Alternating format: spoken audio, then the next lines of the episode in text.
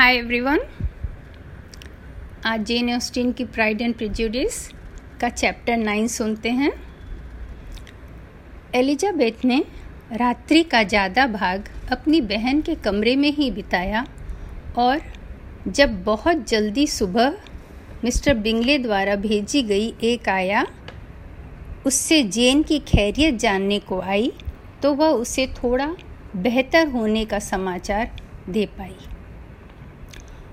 और थोड़ी देर बाद दो और सुंदर स्त्रियाँ जैन की खैरियत पूछने आई, जो बिंगले की बहनों का देखभाल करती थी। इस सुधार के बावजूद एलिजाबेथ ने लॉन्ग बर्न यानी उनके घर एक संदेश भेजने का अनुरोध किया कि उनकी माँ आकर जेन को मिल ले और जेन की स्थिति का खुद आंकलन कर लें। तुरंत ही इस संदेश को भेज दिया गया और जल्दी ही मिसेस बेनट नाश्ता खत्म होते ही अपनी दोनों छोटी बेटियों के साथ नेदरफेल्ड पहुँच गई। जेन से मिलने के बाद अगर उन्हें जेन को किसी खतरे का आभास होता तो वे बहुत दुखी होती। पर जब उन्हें समझ में आ गया कि जेन की बीमारी खतरनाक नहीं है तो उनकी इच्छा नहीं थी कि वह जल्दी से ठीक हो जाए, क्योंकि तबीयत ठीक होने से उसे नेदरफील्ड से जाना पड़ेगा। इसीलिए वे अपनी बेटी के इस प्रस्ताव को कतई सुनने को तैयार न थी कि उसे घर ले जाया जाए। और संजोग से उसी समय डॉक्टर जोन वहाँ पहुँचे, जिन्होंने भी उसे अभी वहाँ से हटाना उचित नहीं समझा। थोड़ी देर जेन के पास बैठने के बाद मिस बिंगले के आमंत्रण पर माँ और तीनों बेटियाँ ब्रेकफास्ट पार्लर में गईं, जहाँ बिंगले उनसे मिले और बोले, कि उन्हें आशा है कि मिसेस बेनेट ने जेन को जितना सोचा होगा, उससे ज़्यादा खराब अवस्था में नहीं पाया होगा। पर मिसेस बेनेट ने कहा, जी महोदय, मुझे उससे ज़्यादा खराब हालत में मिली। वह काफ़ी बीमार है। उसे भी यहाँ से ले नहीं जा सकते। डॉक्टर जोन का भी यही कहना है कि उसे भी बाहर नहीं ले जाना चाहिए। आपके दयालुता का हम थोड़े दिन और फ़ायदा उठाएँगे। ले जाने का तो सवाल ही नहीं उठता। मिस्टर बिंगले बोल उठे, मुझे पक्का विश्वास है, मेरी बहन उसे ले जाने की बात सुनेगी भी नहीं। मिस बिंगले ने बड़े ठंडे औपचारिकता से कहा, महोदया, आप निश्चित रहे, जब तक जेन यहाँ रहेगी, उसका हर संभव देखभाल किया जाएगा। मिसेस बेनट ने बहुत सारे शब्दों में इस दयालुता को स्वीकार किया। फिर उन्होंने कहा, मुझे पता नहीं कि अगर आप जैसे अच्छे दोस्त न होते तो उसका क्या होता? क्योंकि वह काफ़ी बीमार है और बहुत तकलीफ़ उठा रही है। हालाँकि उसमें बहुत सहन शक्ति है। बिना किसी अपवाद के मैं कह सकती हूँ कि उससे ज़्यादा अच्छे स्वभाव की किसी लड़की को मैंने कभी नहीं देखा। मैं अपनी बाकी लड़कियों से भी कहती हूँ, वे जेन के सामने कुछ भी नहीं। यह कमरा बहुत अच्छा है और उस पथरीली जगह पर बड़ा मनभावन बनाने का संभावनाएँ हैं। यहाँ नेदरफील्ड से ज़्यादा सुंदर जगह मैं नहीं जानती। मुझे उम्मीद है आप जल्दी में छोड़ नहीं देंगे। हालाँकि आपने बहुत छोटे समय के लिए इसे रेंट में लिया है, किराए में लिया है। मैं जो भी करता हूँ, जल्दी में करता हूँ, मिस्टर बिंगले ने जवाब दिया। इसीलिए अगर मैंने नेदरफील्ड छोड़ने का सोच लिया तो पाँच मिनट में छोड़ दूँगा। पर अभी मैं यहाँ बसना चाहता हूँ। बिल्कुल यही मैंने आपके लिए सोचा था, एलिजाबेथ ने कहा। तो तुम मुझे समझने लगी हो? मिस्टर बिंगले उसकी ओर मुड़कर बोले। हाँ मैं आपको अच्छी तरह समझती हूँ। मैं इसे कॉम्प्लीमेंट या तारीफ़ समझ पाता, काश।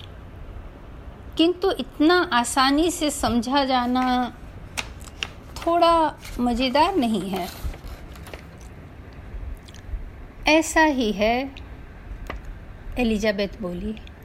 किंतु इसका अर्थ यह नहीं है कि एक गहरी और जटिल व्यक्तित्व को समझना आपसे ज़्यादा मुश्किल या आसान होगा। लीजी, उसकी माँ ने कहा ध्यान रखो कि तुम कहाँ हो और अशिष्टता से बातें न करो जैसा कि तुम घर में करती रहती हो। मुझे मालूम नहीं था मिस्टर बिंगले बात जारी करते हुए बोले कि आप चरित्र का अध्ययन करती हैं। काफ़ी दिश्चल दिश, दिलचस्प होगा यह अध्ययन। हाँ किंतु जटिल चरित्रों का अध्ययन बहुत दिलचस्प है। उनमें यह फ़ायदा है। एक गाँव में डार्सी ने कहा, ऐसे अध्ययन के लिए साधारण पूर्ति तो मिल सकती है, परंतु बहुत कम विविधता मिलेगी। गाँव में आप बहुत सीमित और एक जैसे लोगों से ही मिल पाएँगी। एलिजाबेथ बोली, किंतु लोग खुद ही इतनी जल्दी बदलते रहते हैं कि हमेशा कुछ नया होता है उनमें गौर करने योग्य। हाँ बिल्कुल। श्रीमती बेनेट बोल उठी, क्योंकि उन्हें डार्सी का गाँव के अड़ोस पड़ोस के ऊपर संवाद अच्छा नहीं लगा। मैं आपको विश्वास दिलाती हूँ कि गाँव में वह वैसा ही होता है जैसा शहर में। सभी को उनके बीच में बोल उठने से आश्चर्य हुआ, और डार्सी ने उन्हें एक क्षण देखा और वहाँ से हट गए।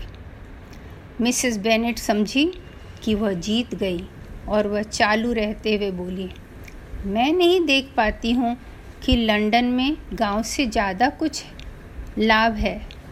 सिवा कि वहाँ दुकानें ज़्यादा हैं, सार्वजनिक जगहें ज़्यादा हैं। गाँव बहुत खुशनुमा है है ना, मिस्टर बिंगले? जब मैं गाँव में रहता हूँ तो मेरी यहाँ से जाने की इच्छा नहीं होती और ऐसा ही कुछ होता है जब मैं लंदन में रहता हूँ। दोनों के अपने अपने फ़ायदे हैं, पर मैं दोनों जगह रहना पसंद करता हूँ। हाँ क्योंकि आपका स्वभाव सही है, लेकिन वह भद्र मनुष्य सोचते हैं कि गाँव कुछ भी नहीं है। एलिजाबेथ बोल उठी, माँ, आप गलत समझ रही हैं। उसे अपने माँ के व्यवहार पर बहुत शर्मिंदगी महसूस हो रही थी। आप मिस्टर डार्सी को गलत समझिए। उनका तात्पर्य सिर्फ़ यह था कि गाँव के लोगों के चरित्र में वह विविधता नहीं मिलेगी जो शहर में मिलेगी, और आपको यह मानना चाहिए कि यह सच है। ठीक है, माय डियर, किंतु मैंने कब कहा कि है? किंतु ज़्यादा लोगों से अड़ोस पड़ोस में न मिलने की जहाँ तक बात है, मैं विश्वास करती हूँ कि शायद यहाँ से बड़ा कोई अड़ोस पड़ोस ने बरूढ़ होगा, जहाँ 24 परिवार एक साथ खाना खाते हैं। सिर्फ़ एलिजाबेथ के बारे में सोचकर बिंगले चुप रहा, पर उनकी बहन ने स्थिति को बचाने की कोशिश नहीं की। वह डार्सी की ओर मुस्कुरा कर देख रही थी। एलिजाबेथ अपनी माँ का ध्यान इस विषय से हटाने के लिए पूछ बैठी मेरे यहाँ आने के बाद चार्लोट लुकास लॉन्गबर्ड आई थी क्या? हाँ कल वह अपने पिताजी के साथ आई थी। उसके पिताजी बहुत ही मिलनसार व्यक्ति हैं। है ना, मिस्टर बिंगले? बहुत फैशनेबल भी हैं, इतने सरल और इतने नम्र। उनके पास हमेशा हर किसी से कहने को कुछ रहता है। मेरे विचार में यह अच्छे संस्कार हैं। और जो लोग अपने आप को बहुत महत्वपूर्ण समझते हैं और किसी से बात नहीं करते, वे गलत हैं। चार्लोट, आपके साथ खाना खाई थी क्या? नहीं, उसे घर जाना था। मेरे ख्याल में मिन्स पाई बनाने के लिए उसकी ज़रूरत थी। मेरे लिए, मिस्टर बिंगले, मैं हमेशा ऐसे नौकर रखती हूँ जो अपना काम कर सके। मेरी बेटियों को मैंने अलग तरह से बड़ा किया है। पर सभी को अपने आप समझना चाहिए। लुकास बहुत अच्छी लड़कियाँ हैं। मैं आपको विश्वास दिलाती हूँ। यह दुख की बात है कि वे सुंदर नहीं हैं। मैं चार्लोट को बहुत आकर्षणहीन भी नहीं समझती। वह हमारी अच्छी दोस्त है। हाँ वह बहुत हंसमुख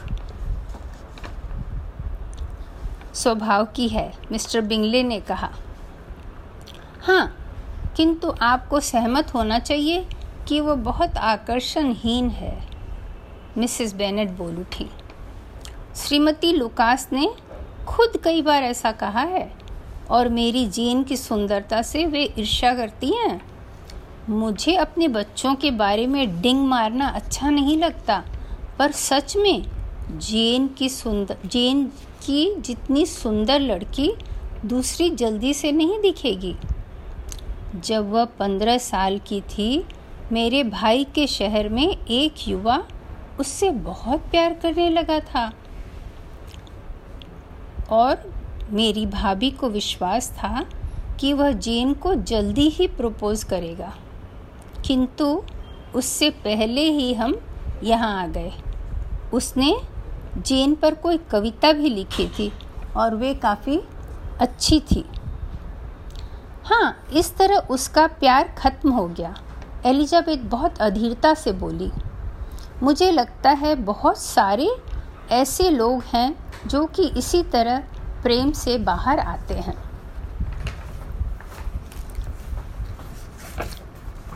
मैं सोचती हूँ, किसने पहली बार खोज की होगी?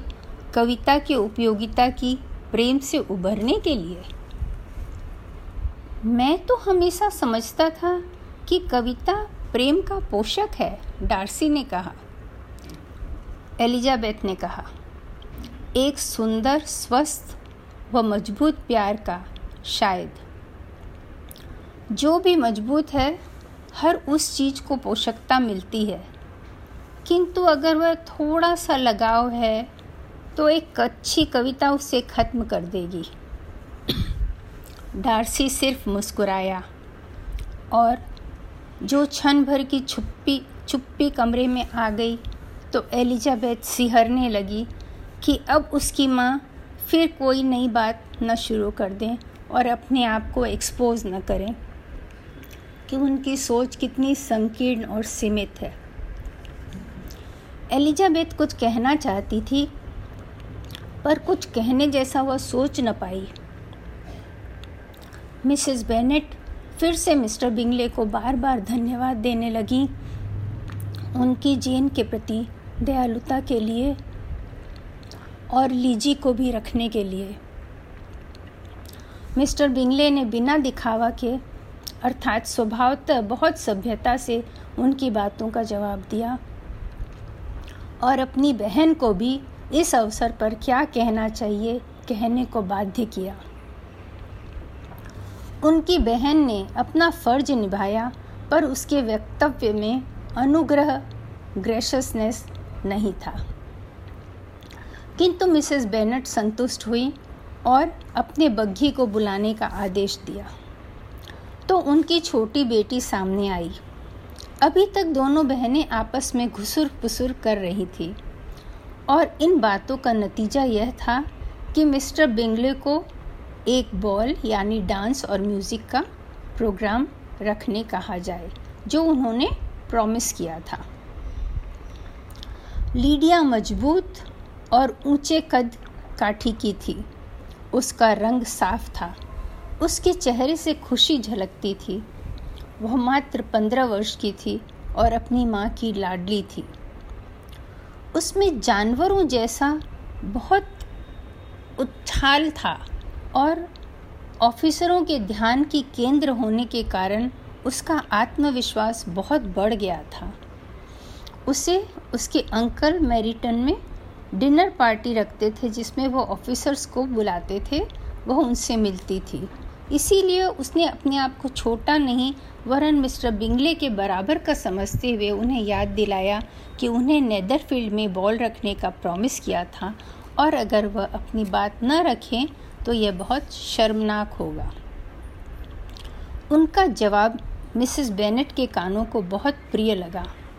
मैं बिल्कुल तैयार हूँ अपना वादा पूरा करने को, और जब तुम्हारी बहन ठीक हो जाए तो तुम एक दिन निश्चित करना बॉल के लिए।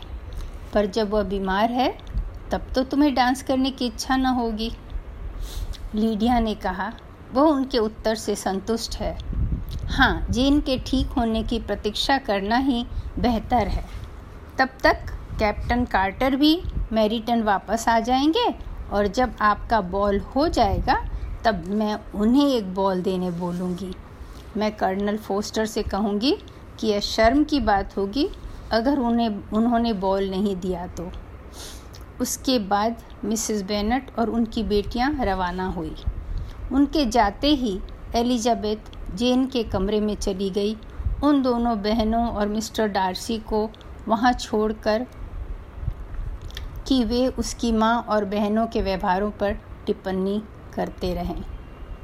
किंतु मिस बेनेट की सारी व्यंगवाद व्यंग संवाद जो उन्होंने एलिजाबेथ के फाइन आइज़ के लिए डार्सी से किया, उसमें डार्सी उन टिप्पणियों में शरीक नहीं हुई।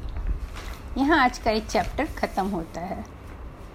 ये चैप्टर में करेक्टर एनालाइज बहुत अच्छे से किया गया है। हर एक चरित्र अलग अलग है। उनकी माँ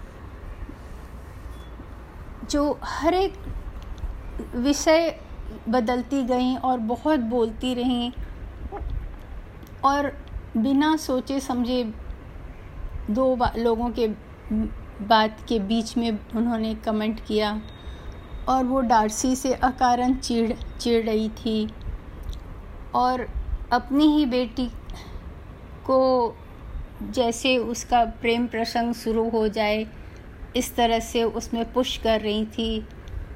सबका बहुत अलग अलग चरित्र अंकन हुआ है और बहुत इंटरेस्टिंग है, बहुत रुचिकर है। आशा है आपको अच्छा लगा होगा और अब हम अगले चैप्टर का इंतज़ार करेंगे। तब तक के लिए बाय बाय